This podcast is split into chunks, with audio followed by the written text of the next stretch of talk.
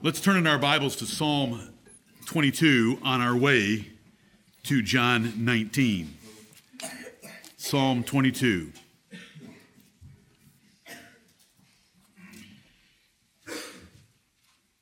I recommended that you read Psalm 22 in preparation for this sermon because it is the most graphic account of our Lord's crucifixion death and in the first person.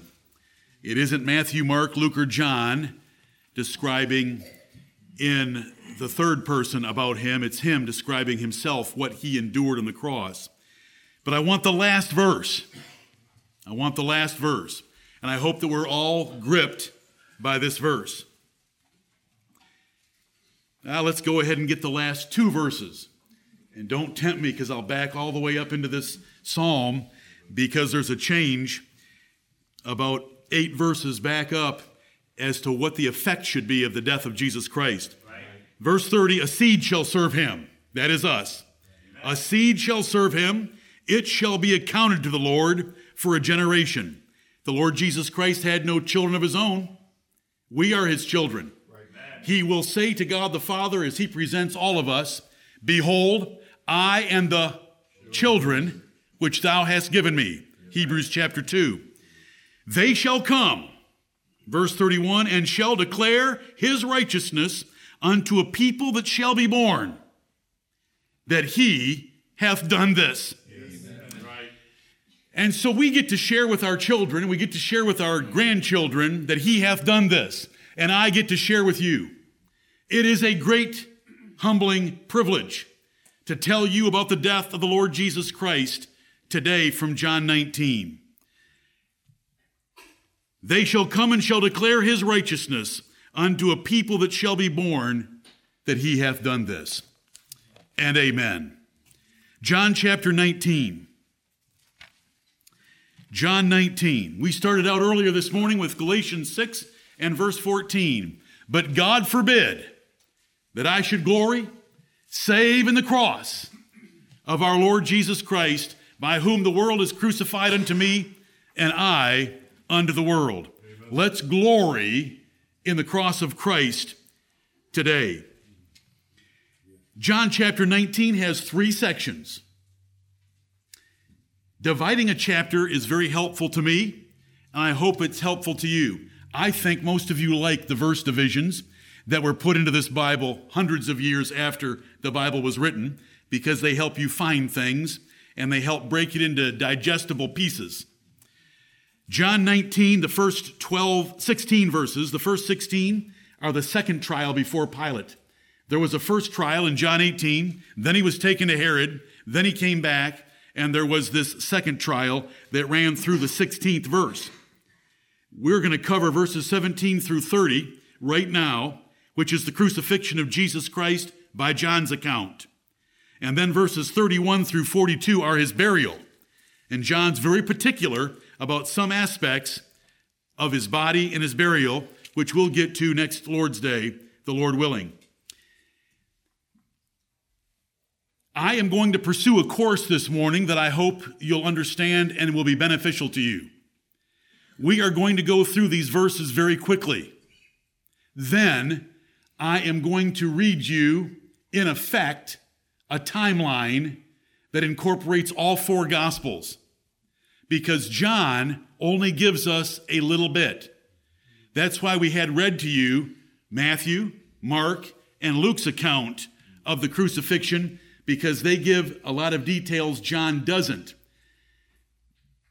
And when I said that John almost appears trivial, I meant no disrespect to the Bible. Right. It's different in John, and he's got a theme and a course that he's following and that's to convince you that Jesus is the Son of God.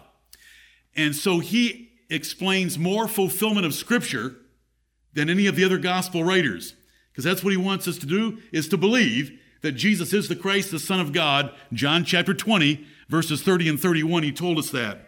I'm going to proceed quickly through these verses because we have five events. He's led to Golgotha with thieves. Pilate wrote an inscription on the cross. The soldiers divide his clothes. He assigns his mother to John. He receives vinegar and dies. There's no darkness. There's no, my God, my God, why hast thou forsaken me? There's no thief. Not here. But we'll go back and catch that before we finish. And so I hope you'll understand how quickly we go through these verses, but I will read them to you first because preaching according to the Bible is they read in the book in the law of God distinctly and gave the sense. Right. John chapter 19, beginning at verse 17.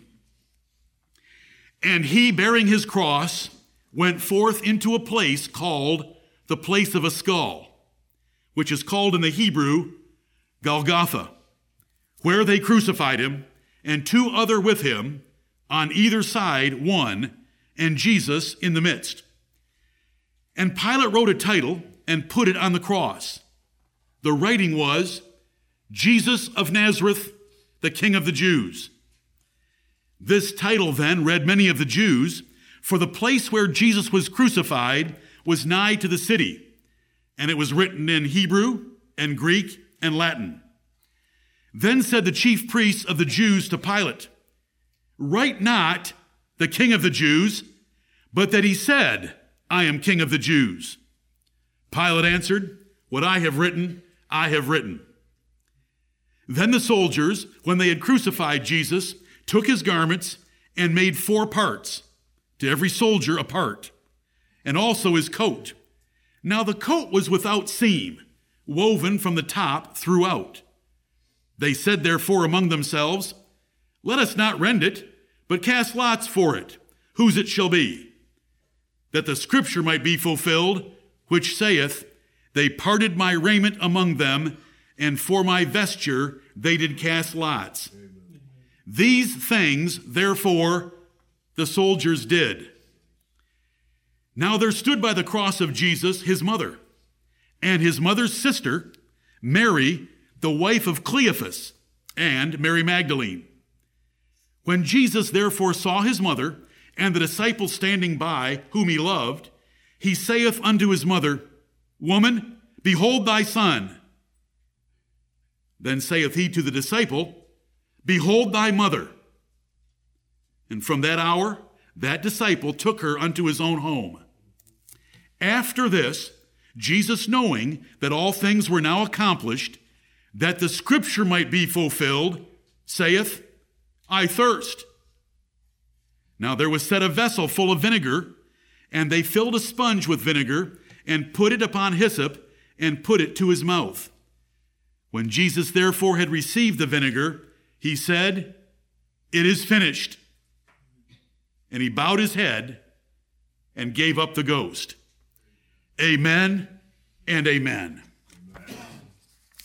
Join with me, brethren, in the minutes that we have together to go through this passage quickly and look at these five events that John, by inspiration, chose to give us. And then let's run through all the events in order very quickly. And that is how we will cover the crucifixion of Jesus Christ this day at this time. Verse 17. Verses 17 and 18 are Jesus being led to Golgotha with thieves. Verse 17, and he bearing his cross went forth into a place called the place of a skull, which is called in the Hebrew Golgotha. He bearing his cross went forth. The Lord Jesus Christ bore his cross to begin with, but then it was transferred to Simon the Cyrenian, who either bore the second half of it, half of the weight, or he bore it the, the, the last part of the trip till Golgotha. What we are able to understand is that the spot of execution outside the city was only 650 yards away, a third of a mile away from Pilate's judgment hall where sentence had been issued against the Lord Jesus. Now he's bearing a cross. I am not going to tell you about the Greek word behind cross because all it has done is create confusion in heretics.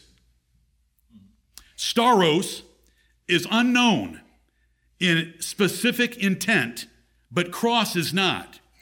The Jehovah's Witnesses have made much mileage out of that Greek word by claiming Jesus died on a pole. Jesus didn't die on a pole because he died on a cross. The English word cross does not allow for one member. it's got to have a cross member. Right. There are four ideas about the death of Jesus Christ, and I'm not going to get into them. I have links in my outline for them. I love the cold case man that was once a cold case detective and who has spent the last 20 years of his life doing cold case research on the Bible to prove things like this. There is a pole, Jehovah's Witnesses. There is a T, capital like this. There is a cross, and there is an X. And those are the four ideas. He will prove, and I'm not going to waste your time with it, but he will prove that it's this, what we would call our lowercase t, with that cross member, and above Jesus' head on this extension is where the Bible says the inscription was placed that said, Jesus of Nazareth, the King of the Jews. Right. Is our English word cross possible of interpretation of a pole? No, because it's got to have something cross. And so we love our English word cross. Amen. And so we use it. Crucifixion was to be nailed to that wooden cross. In the Bible, it's called a tree at times. And when it's called a tree, don't resent that choice of terminology because the Bible wants us to know, especially Galatians 3:13, that Jesus was hung on a tree to add to the curse of the law against him because the Bible said in the Old Testament, cursed is everyone that hangeth on a tree. The cross was of wood, it would receive nails into it through his hands and feet, and he was suspended by the weight of those nails on his hands, wrists, and feet on that cross. Roman crucifixion. Pilate's sentence was crucifixion because that's what the Jews had demanded, the Roman form of execution. It's a horrible way to die. Compare it to what we do today in America with lethal injection or electrocution. It takes much longer. Jesus is going to be on the cross alive for six hours.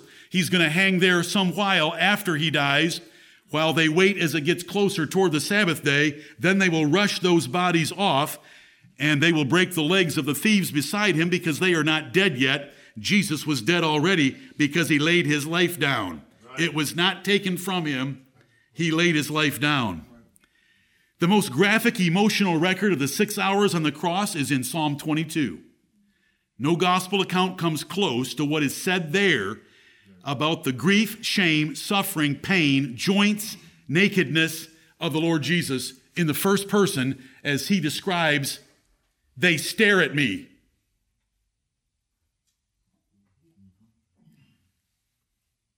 I hope there is aroused in you a sense of his shame and I hope there is aroused in you a sense of anger. I would like to crawl through a time tunnel and meet those that sat there and stared at him naked on, my, on that cross. But he did that for us and he chose to do it. Right. He could have blinded them as men were blinded throughout the pages of Scripture, right. but he didn't. He left their eyes wide open for the shame of the cross. We should know how Jesus died and the chosen details in the Bible, but we do not need to go beyond it. We don't want to go beyond Scripture. We don't want to come short of Scripture. Many men have died equal or worse deaths due to war, torture, disaster, disease than Jesus died physically. But remember, there are three aspects to Jesus' death that add to his death so that no man has ever come close to what Jesus did. Right. And that is the psychological aspects of it of being deserted by all his friends, all the false accusations, all the mocking and the reproach. Then there was the spiritual conflict between him and the devil, and there was the divine conflict between him and God as God forsook him in that sustaining relationship of fellowship they had always had. Right. No man's ever suffered anything like that. No man has ever walked with God like Jesus did. Right. And to have that all ripped away on the cross because of our sins, the combination is terrible. And we've been over that combination before. God is able to provide very detailed descriptions of things, but he did not do it with the cross. Think about that for a minute. Do you know how detailed he can get? Do you want to read the book of Leviticus with me right now to talk about the rising of the redness in the scab of leprosy? Do you remember? Have you or do you just ignore the book of Leviticus because it's too detailed? The book of Leviticus has all those details. How about Jehu when he drew a bow at, with full strength and drove the arrow into the back of King Jehoram and it says it came out the front? I mean, the Bible is able to give us graphic descriptions, but there are not graphic descriptions like that except for Psalm 22. I want to follow the Bible. We are not saved by gore. Right, right. We're saved by his death. Amen. Now, hear me very carefully on what I'm about to say. Brother John MacArthur, I am so sorry that people are so ignorant to accuse you of heresy for this position. The blood doesn't save us. Right. The death saves us. Amen. When blood leaves the body, death results. Right. We're saved by the death of his son because the wages of sin is death. death. It sounds like a minor distinction, but let me remind you Mel Gibson had 5,000 evangelical pastors together to promote his movie, his Catholic animated crucifix called The Passion of the Christ, that was released in 2004. He had 5,000 pastors together and he gave them a lesson about the blood of Christ and its power by explaining to them that if Jesus had had a finger pricked with a pin and one drop of blood had escaped, that drop of blood was sufficient to redeem the human race. No, it wasn't. Jesus had fallen off his tricycle, fallen out of trees, practicing slinging stones at each other, been hit in the head. He'd had wounds and bled before, and it didn't do anything for anyone. Right. It was his death Yes. you know, there are things that when you preach, you're nervous because you don't want anyone to misunderstand you. And I don't want anyone to misunderstand me.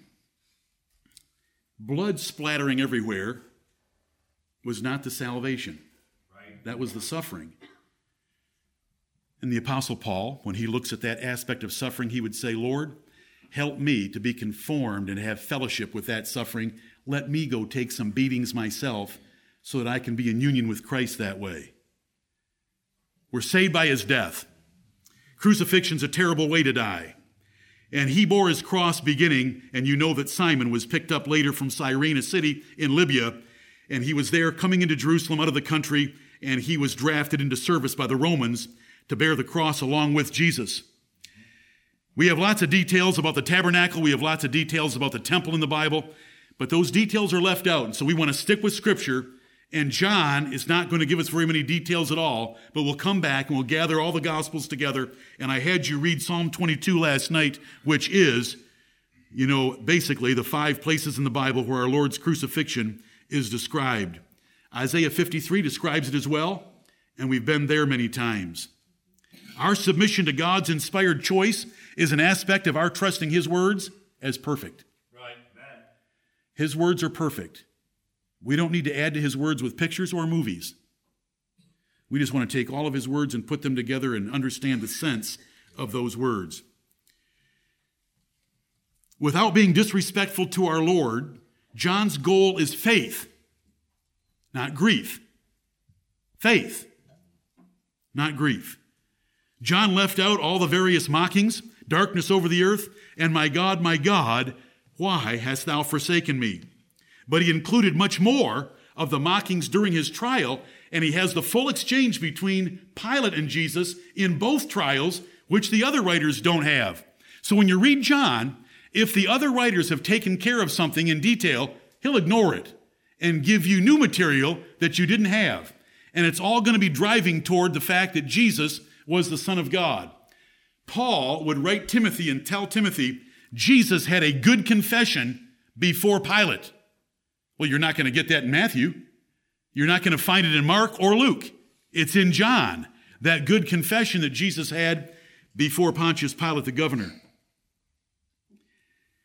Into a place called the place of a skull. In Hebrew, Golgotha. In Latin, transliterated into Greek, Calvary. Calvary equals Golgotha equals the place of a skull, equals the place of execution of the Romans just outside the city of Jerusalem where they executed criminals. There's no evidence that there was a hill. Oh, that's terrible. What about the old rugged cross? It says on a hill far away. Well, it wasn't on a hill. There's no hill mentioned. When you think of Jerusalem and how it was turned into a fortress and was so difficult for Titus to siege and destroy in 70 AD, to think of a hill outside it above the city, very difficult to even imagine, but there's no hill or mount. You know, one of the most popular Baptist churches in Greenville this morning is Mount Calvary, but there's nothing in the Bible that says Calvary was a mount. All the Bible says about Calvary is Luke's account. The only time the word Calvary is in the Bible is in Luke 23, which our brother Mark read to us. It means the place of a skull, Latin through Greek. Golgotha in the other three accounts because it was Hebrew for the place of a skull, the execution place of the Romans. This is where Jesus is going, the 650 yards or third of a mile from Pilate's judgment seat to his crucifixion. And we have it right here in verse 17. And he, bearing his cross, went forth into a place called the place of a skull, which is called in the Hebrew Golgotha. He went forth. Paul will argue from that point in Hebrews chapter 13 that Jesus went out of the city. And we should be willing to go out of fellowship of this world to follow Jesus Christ. Right. In uh, Hebrews chapter 13, verses 11 through 13, based on this fact that Jesus left the city and we should be willing to leave to follow Jesus Christ, those that would keep us from him. Verse 18, where they crucified him, they nailed his hands and feet to a wood torture device to suspend his weight on them and left him there to die. The wooden torture device is called a cross or tree in the Bible, both of which are true because the cross had a cross member and the cross was made from wood, which comes from a tree and I've explained to you why the word tree is important. We trust the English word cross more than the Greek stauros because we understand that cross is never a pole and stauros can be. Just like we understand the Greek word baptizo better by our English word baptize as Baptists because we have in the Bible synonyms for baptism of bury, plant, much water, down into, and up out of, which explain our English word better than you can prove from baptizo. And when any, by the way, when anyone ever questions you about the word baptizo, just ask them, what language is that? When they say Greek, you can then ask them, do you think that Greeks know Greek better than you do? And I hope they'll say yes. And then you should say, how do the Greeks baptize? The Greek Orthodox Church.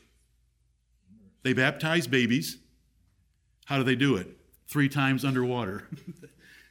in the name of the Father, in the name of the Son, in the name of the Holy Ghost. Now that's tri immersion. So they understand what the word means. But we have a cross, and I've, I've been enough time on that. We want to go on. Verses, that was verse 18, where they crucified him. That means they nailed him to a cross, and they're going to and suspended him in air where he hung between heaven and earth, just like he had said he would. John chapter 3, he said he would. Right. Remember? John chapter 12, he said he would. In John chapter 12, it tells us after he said, I shall be lifted up, it tells us by the Holy Ghost, speaking of what manner of death he would die, meaning he couldn't die a Jewish death, which would be stoning, he had to die a Roman death. In John chapter 3, he had told Nicodemus that as Moses lifted up the serpent in the wilderness, lifting it up in the air, so shall the Son of Man be lifted up. And there were two thieves with him, called malefactors, which is a criminal, a felon, by uh, Luke. But there were thieves, one on his left and one on his right, and they're both cursing him as the crucifixion gets underway, and the three of them are suspended there. We come to the second event of John 19 of the crucifixion. It's verses 19 through 22.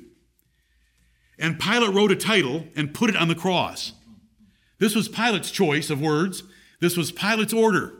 And he had it put on the cross, and it's pretty extensive in John's account. It's everything we would want it to say, just about. Jesus of Nazareth, the King of the Jews. And Pilate put it there. You know, over the last few weeks, we have seen Pilate's character, Pilate's conscience, Pilate's conviction, Pilate's fear None of it showing a born again man. Never forget that. A man not born again can say things and feel things about God, but it's not enough to believe on the Lord Jesus Christ and follow him. You've got to remember that. You are going to meet many in life that will say they believe, that say they fear, that say they love, but there's no change in their lives, and that's almost like Pilate. The Bible tells us Pilate feared more after he heard that Jesus might be the Son of God. Pilate inquired whether he was a king, and Jesus answered that he was a king and that he had a kingdom. But his kingdom wasn't like Pilate's, so Pilate wasn't worried about it and wasn't going to accuse him of sedition. Pilate's wife came to him. Pilate asked him, Where did you come from? Jesus didn't answer him. This is the first part of John 19. Whence art thou? Because Pilate was unnerved by Jesus Christ. And Jesus didn't answer him. And Pilate said, Don't you know I have power over you? And Jesus said, You would have no power over me at all if it weren't given you from above. Oh, oh Pilate heard a lot. But he feared man and loved his job too much. And so the Jews manipulated him into crucifying Jesus Christ by threatening him with sedition against Caesar that if you let another man be king, you are not Caesar's friend. And we, we've been through all that. But here we have Pilate. He gave in to them. He washed his hands and he said, I am free from the blood of this innocent man. He had told them three times, I find in him no fault at all. Right. They manipulate him into crucifying Jesus. So he orders him to be crucified in the 16th verse. And then he writes this, and we rejoice that the unbelieving Jews had to see this testimony over Jesus Christ, and the believing Jews got to see this testimony over Jesus Christ, which was the result of three trials by the Romans one by Pilate, one by Herod, and another one by Pilate. Jesus of Nazareth, the King of the Jews. They didn't understand it. They didn't understand the Christ. They didn't understand the Messiah. They didn't understand the prophecies. They didn't understand the Son of David. They didn't understand that Jesus was king, but here Pilate is writing down the very words that a few day, just a few days earlier, the children had screamed as Jesus entered into the city of Jerusalem, Hosanna to the King of Israel. Isn't that beautiful? Amen. So let's pretend that we were there. You want to see the motion? Yes, Pilate. Okay, I would. Jesus of Nazareth the King of the Jews, for what he wrote, but not for what he did. The man should have humbled himself and begged Jesus Christ to forgive him. He had him alone in the judgment hall. They could have had the most fantastic discussion in the history of the world. But they didn't. And so he is said to be a wicked man in the uh, book of Acts. And with wicked hands assisted the Jews in crucifying the Lord Jesus Christ. Verse 19 Pilate wrote a title, put it on the cross. The writing was Jesus of Nazareth, the King of the Jews. Verse 20 This title then read many of the Jews, for the place where Jesus was crucified was nigh to the city. That would agree with the historical information that I gave you of a third of a mile, possibly. For the place where Jesus was crucified was nigh to the city, and it was written in Hebrew and Greek and Latin, and that covered them all. If you were a Jew there and hadn't gone to school very much and learned Greek, then you knew Hebrew. If you had gone to school and you were speaking in the language of the intellects, then you'd be speaking Greek. And if you were a Rome, Roman soldier from Italy, you'd be speaking Latin. And so the whole crowd's covered. Isn't that beautiful? That deserves another one. In three languages Jesus of Nazareth, the King of the Jews.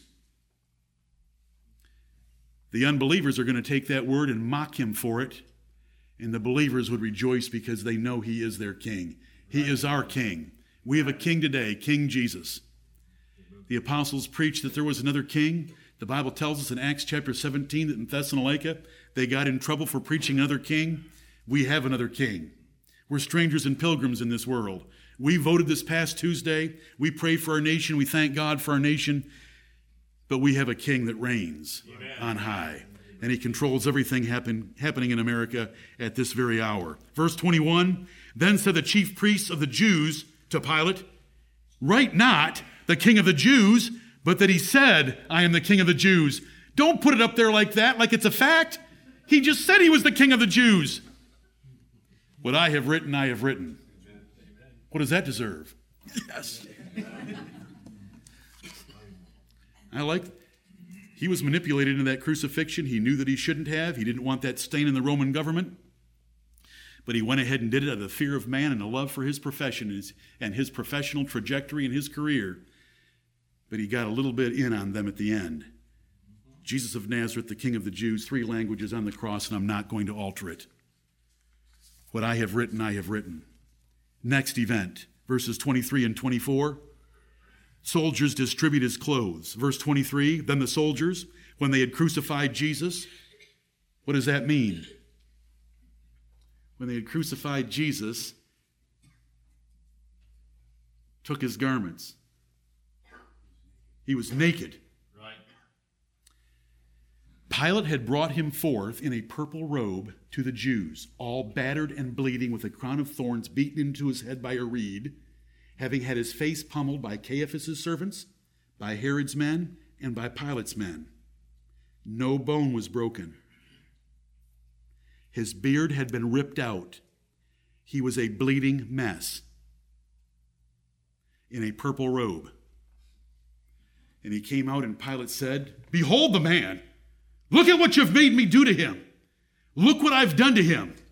I am not going to kill him because there is, he has done nothing wrong. I find in him no fault at all. This is last Lord's Day. Look at the man. Then they pushed Pilate by manipulation and slander into crucif- ordering the crucifixion of Jesus. And the Bible tells us they took that purple robe off him and put his own clothes back on him for the one third of a mile walk to Calvary, and then at the cross, crucifixion was strip him naked and nail him to that wooden cross and suspend it in air. My Lord. I see all of you are quite clothed today. He was stripped naked. And Psalm 22, if you read that last evening, they stare at me.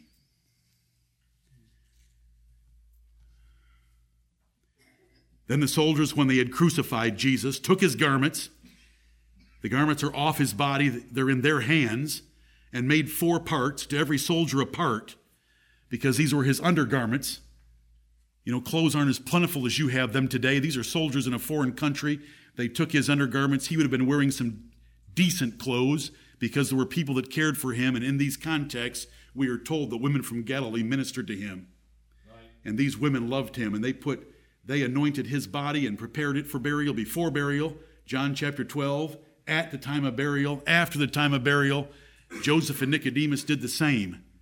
But they took his undergarments and divided them because there were four, and this was a quaternion of soldiers, and they divided to every soldier a part. There were four parts, four soldiers, and also his coat. Now, the coat didn't have any seams, and it couldn't be torn. It wasn't going to be ripped. They didn't want to do that to it because it would destroy it. So they cast lots for it. In verse 24, they cast lots for it, and one ended up with that unif- that, that uh, coat that he had, the outer garment that he had, that had no seams in it.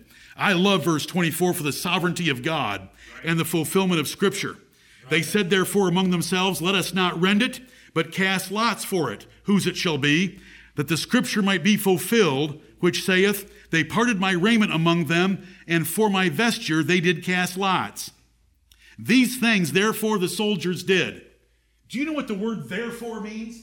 Therefore is a logical, rhetorical word. Right. Therefore is the conclusion of an argument. Because of this premise and this premise, therefore, this is true. Why did the soldiers cast lots for his garment?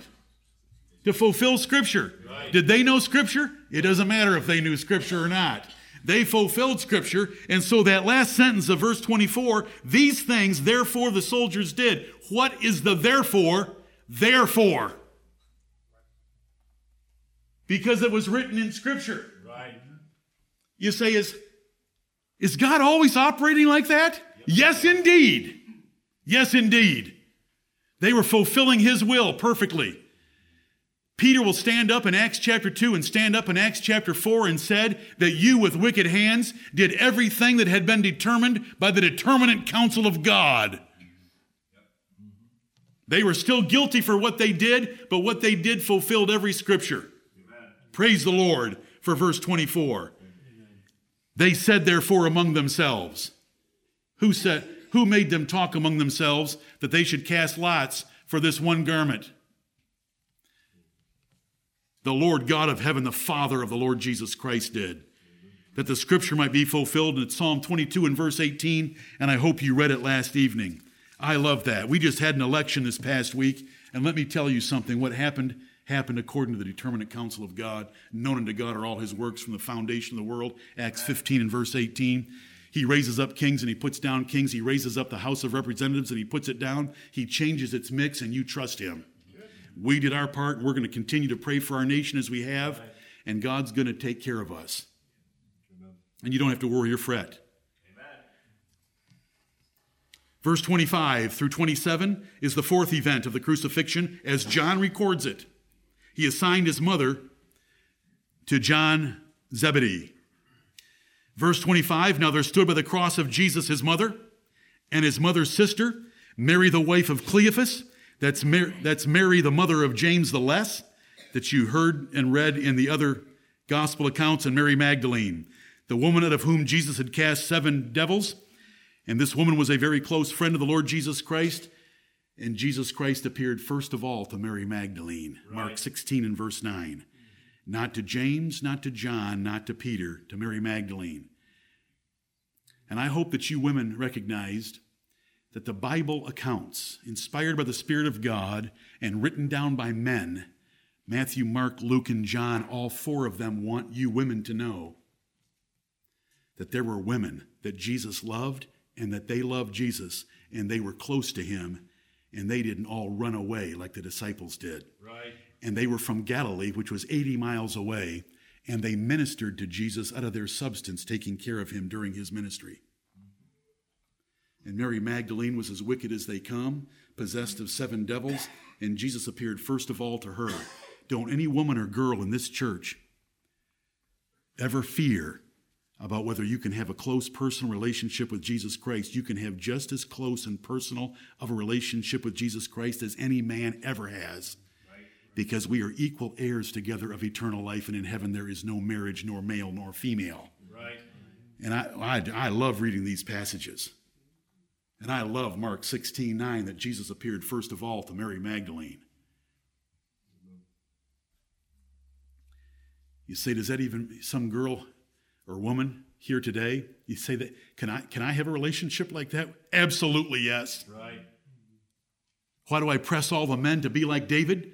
press the men to be like Paul, run their Christian race like him. But when it comes to places like this in the scripture, I want to encourage you you don't need any man for relationship with Jesus Christ. You don't need a father for relationship with Jesus Christ. You don't need a husband for relationship with Jesus Christ. And you certainly don't need a pastor for relationship with Jesus Christ.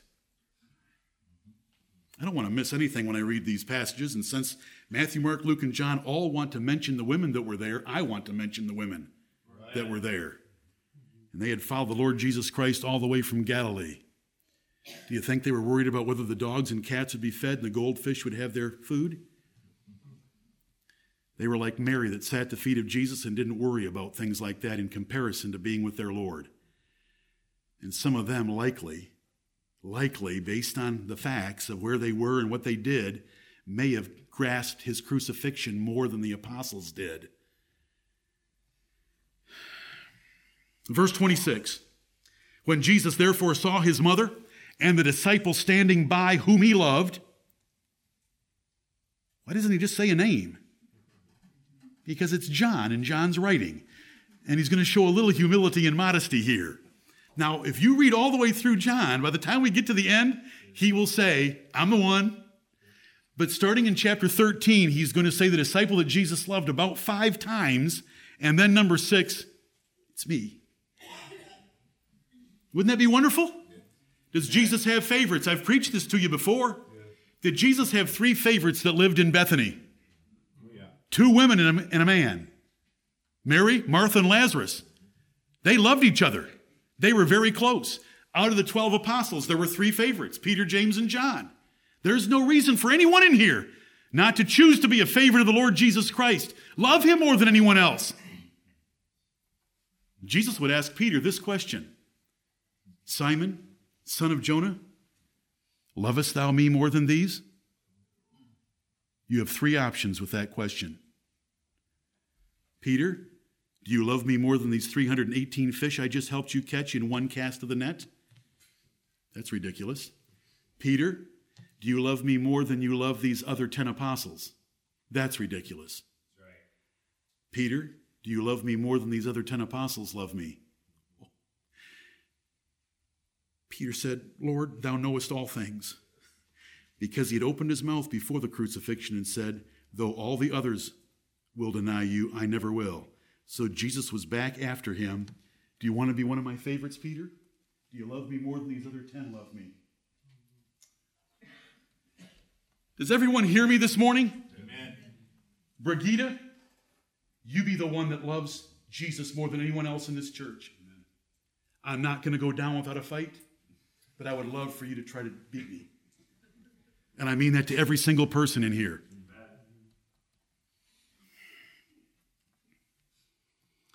Verse 26 When Jesus therefore saw his mother and the disciple standing by, John Zebedee, John the son of Zebedee, whom he loved, he saith unto his mother, Woman, behold thy son. Notice the exclamation point. This is with emphasis. He's not being disrespectful to Mary, calling her woman. No way. Jesus honored Mary as much as he possibly should for, for, the glory of God and to keep all the law of God. But he also is not going to give Roman Catholics one inch to take in their veneration of a woman compared to him. She is not a co mediatrix. She didn't do one thing to save anyone from their sins. She needed Jesus to save her from her sins as much as anyone else did. And she's told Elizabeth about, I rejoice in God my Savior, about the birth of the Lord Jesus Christ. Mother, this is your new son. But woman, behold thy son. He was directing Mary's attention to John Zebedee standing next to her, John's going to take care of you. I am the eldest son. I am dying. And on the cross, he honored his parents. Incredible. I did not honor my parents the way I should have in my early teen years, and I thank God that through the righteousness of Jesus Christ, in the sight of God, I honored them perfectly through his finished work on the cross for me. Right. Woman, behold thy son. Mother, John will take care of you from now on. He's your son because I am leaving.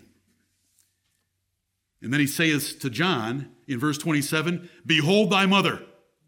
That's your mom. Take care of her. And the Bible tells us that we know exactly the interpretation. And from that hour, that disciple took her unto his own home. So John Zebedee took Mary from then on. You know, tradition says she lived another 15 years, but we don't know or care. The Bible doesn't tell us, so we don't care. We just know that she was there in the upper room in Acts chapter 1. Oh, yes, she was. And she would have seen the day of Pentecost, which was the fruit of her son's death. The, the, the power of the Holy Spirit changing Peter and the other apostles was the power of her son's death and reward from God to him of the Holy Ghost, which he then gave to the church, which Peter explained in that first sermon in Acts chapter 2. The fifth event, verse 28 After this, Jesus, knowing that all things were now accomplished,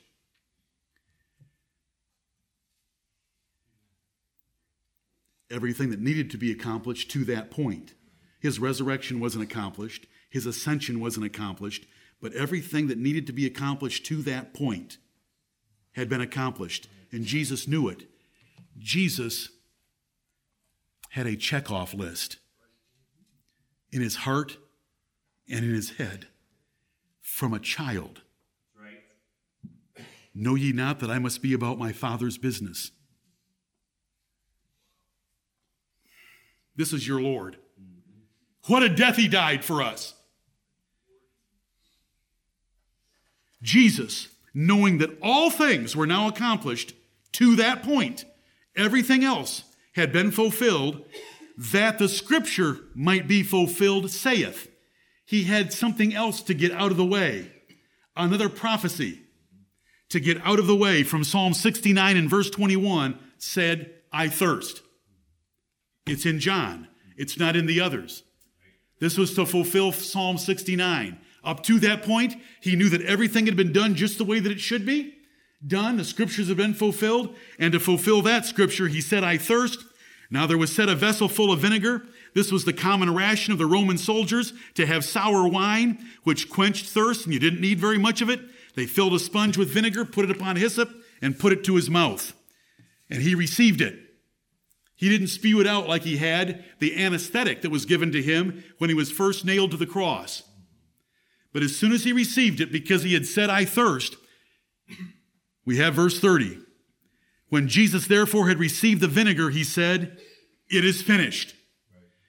He had then added in, I thirst. It was now finished, everything that was expected of him, and he bowed his head and gave up the ghost. And his final words were not, It is finished. His final words were giving up the ghost. He said, Father, into thy hands I commend my ghost or spirit. He, he, gave, he gave up his spirit, which is the best way to die. Amen. To be so prepared in your love of Christ, your confidence in him, your faith in him, to know that when you are drawing close to that last breath, you are able to say with Jesus, Father, He's our Father too by adoption. Right. Father, into thy hands I commend my spirit.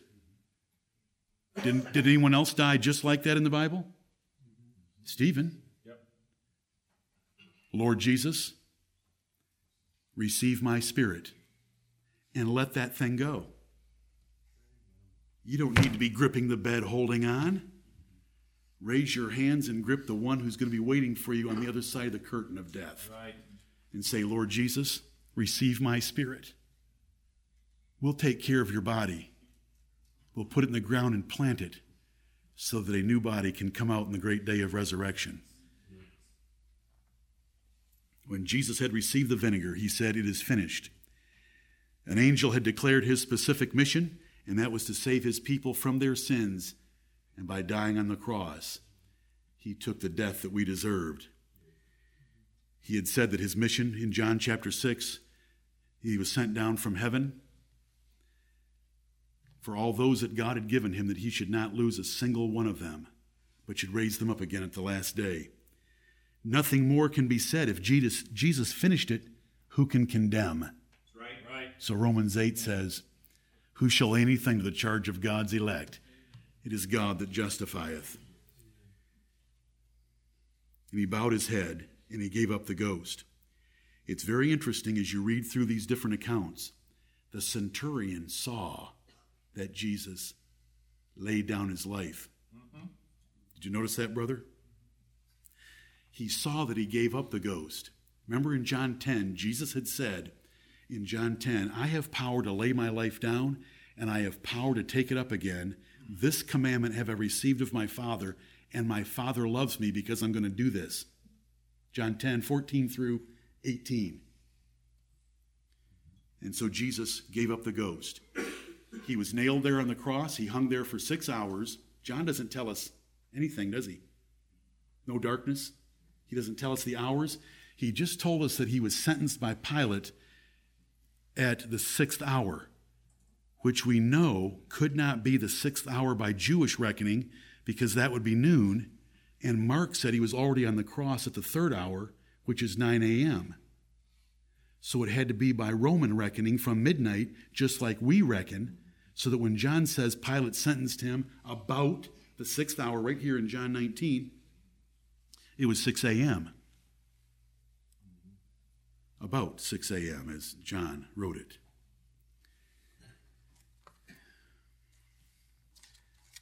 Here's how we'll finish the crucifixion events proper of our Lord Jesus Christ from all four Gospels. Pilate sentenced Jesus about 6 a.m. in the morning, and he was nailed to the cross at about 9 a.m. The Romans first tried to force Jesus to carry his own cross, but he could not do so. This is from all four Gospel accounts. They then drafted Simon of Cyrene, a city of Libya, to help him carry it the distance to Calvary. This Simon of Cyrene was the father of Alexander and Rufus, two apostolic believers that are mentioned in the Acts of the Apostles and the, uh, uh, the epistles of the apostles. Their destination was a place called Golgotha. Your Jesus, my Jesus, has been sentenced by Pilate, and he's turned him over to the soldiers to do these things to him. We're summarizing the crucifixion by all four gospel accounts. Their destination was a place called Golgotha in the Hebrew language, or Calvary from Latin, the place of a skull, the place of execution, capital punishment.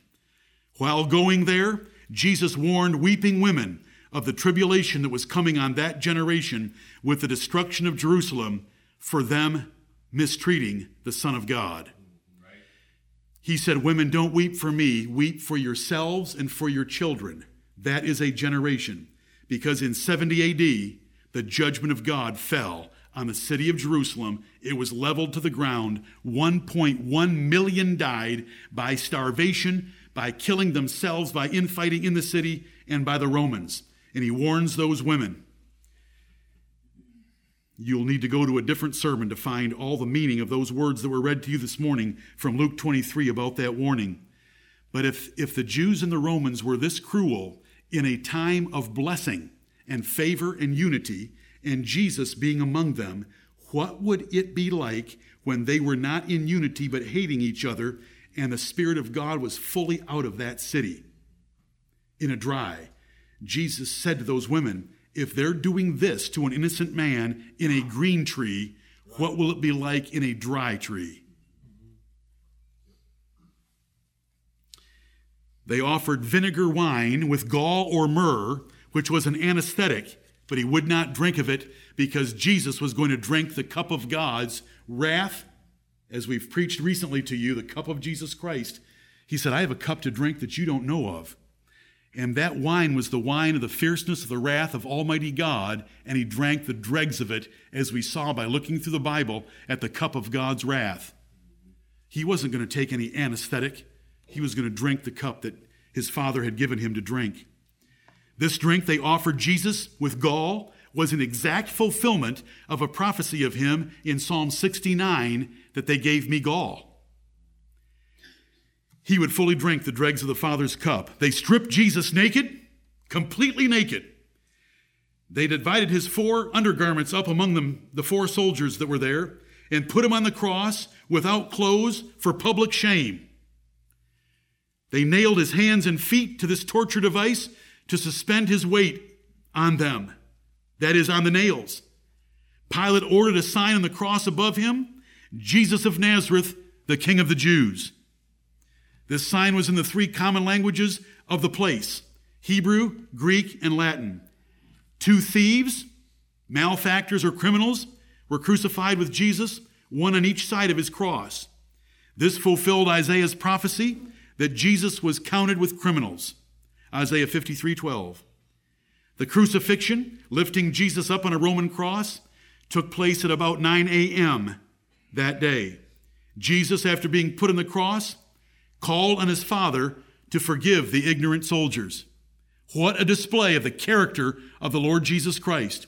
Stephen also did that by calling on God and the Lord Jesus Christ not to lay this sin to their charge as the Jews stoned Stephen to death in Acts chapter 7. That is learning the fellowship of his sufferings. We should be conformed to his death, being willing to die ourselves and suffer loss ourselves like he did for us. The soldiers divided his garments that were separate pieces, one piece to each soldier. They cast lots for his coat of one piece rather than tear it to fulfill scripture from Psalm 22 and verse 18. The soldiers sat and cruelly watched Jesus die, and it says so naked and suffering and vulnerable. David had prophesied of Jesus that his executioners would look and stare. Verse 17 of Psalm 22. Jews and Romans that passed by the public place reviled Jesus and tossed their heads. Listen to the mockery when it's pulled from all four Gospels. They mocked him for his words that they had perverted to blasphemy about destroy this temple and in three days I'll raise it up. They were destroying the temple right then. Did he raise it up in three days? Indeed, he did. They mocked him as the Son of God, daring or tempting him to prove it, just like the devil had. If you're the Son of God, cast yourself off this temple. His angels will bear you up. They mocked him as being the Son of God because if he were God's Son and God delighted in him, surely God would save him. Do you know how hard that would have been to take? He was the Son of God. Right. They mocked him as being a Savior, for they said, He saved others, but himself he cannot save. He was a Savior, he was a glorious Savior. They mocked him as being a king, promising to believe him as king and Christ if he would get down from the cross. They mocked him about his faith. He trusted in God. Why isn't God coming to your aid? You trusted in God. He did trust in God from his mother's breast, Psalm 22 told us. He never lost his faith in God. Though God forsook him in the way of fellowship and affection, notice how he died. Father, Oh, that is faith. That is faith. Father, into thy hands I commend my spirit. But they mocked him for his faith. Let me repeat those very quickly. They mocked him for his words about the temple being destroyed and raised up in three days. They mocked him as the Son of God, like Satan did. They mocked him as the Son of God and God's delight that God didn't delight in him or he would have rescued him from the cross. They mocked him as not being a savior. They mocked him as not being a real king. And they mocked him for not having real faith in God. All this mockery of God forsaking Jesus had been prophesied. Let me read this verse to you that I know is misunderstood sometimes. It's from Isaiah 53. And it's verse 3. No, it's verse 4. Surely he hath borne our griefs and carried our sorrows, yet we did esteem him stricken, smitten of God, and afflicted. Isaiah is writing as the Jewish nation rejecting Jesus. And Isaiah wrote, We did esteem him stricken, smitten of God, and afflicted. When, when we, as a Jewish sinful nation, all we like sheep have gone astray, when we, like sinners, looked at Jesus on the cross, and he had said God was his father, it appeared to us that he was being stricken and smitten and afflicted by God. That's Isaiah 53, verse 4. God truly forsaking Jesus had also been prophesied graphically by David in Psalm 22. My God, my God, why hast thou forsaken me? Matthew, Mark, Psalm 22. Not only did common people mock him, so did the chief priests, scribes, and elders that should have known better. Not only did those passing by mock him, and the chief priests, scribes, and elders, but so did the two thieves dying beside him, at least to begin with. Before the darkness, one thief rebuked the other for his hypocritical mocking of Jesus. What happened to that thief? Jesus, while dying for you and me, was giving life to a thief on the cross that had been cursing him, but he spoke him into regenerated life because he confessed that Jesus was Lord and King and had a kingdom. That was more than any of the Jewish leadership practically had confessed and to confess it so openly. Glorious. While he's dying, he's saving. While he's dying, he's honoring his mother. While he's dying, he's forgiving those that were torturing him. What a Savior. The born again thief confessed Jesus as Lord, so Jesus promised him heaven that day. So we have a song that we circulate too small a price. That being crucified as a thief beside Jesus was a very small price to pay to be able to die with these words in your ear Today, thou shalt be with me in paradise. The born again thief confessed Jesus as Lord, so Jesus promised him heaven that day. Jesus saw his mother nearby with two other Marys and charged her to John's care.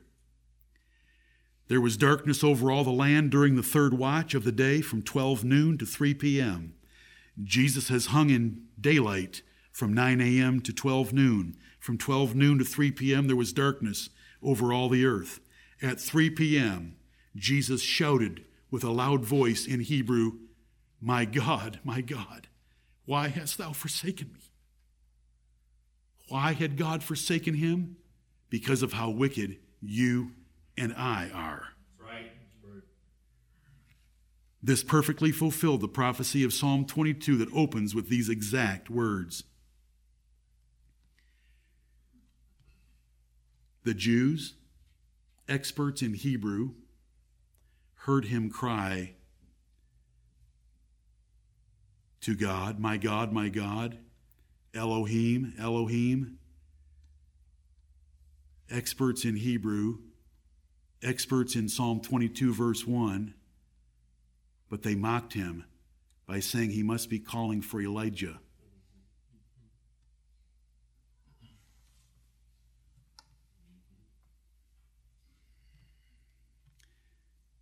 The Jews, knowing Hebrew, mocked him by suggesting Elijah, the messenger of Jesus Christ.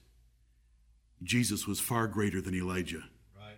meaning John the Baptist, in fulfillment of Malachi chapter 4.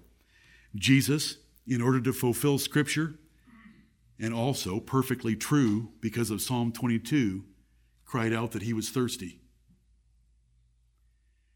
This fulfilled Psalm 69, where the prophecy was vinegar to drink for his thirst.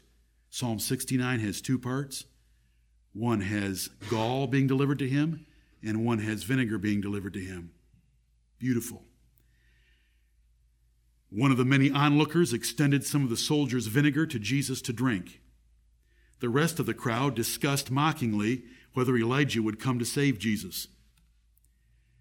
Eli- Jesus cried again with a loud voice that his work of redemption was fully finished. A loud voice. It is finished. Oh, yes, Lord. He that spared not his own son, but delivered him up for us all, how shall he not also with him freely give us all things? Right. He purchased everything for us with that death. His loud cry indicates that he still had strength to live, but he would lay his life down. He received that little bit of vinegar to quench thirst momentarily, but he had already purposed. Everything was fulfilled. I've got the I thirst out of the way. I can give my spirit back to my Father. What a Savior. Jesus gave up his spirit into the presence of God with words to that specific effect Father, into thy hands I commend my spirit. And the centurion saw that he willingly died with those words.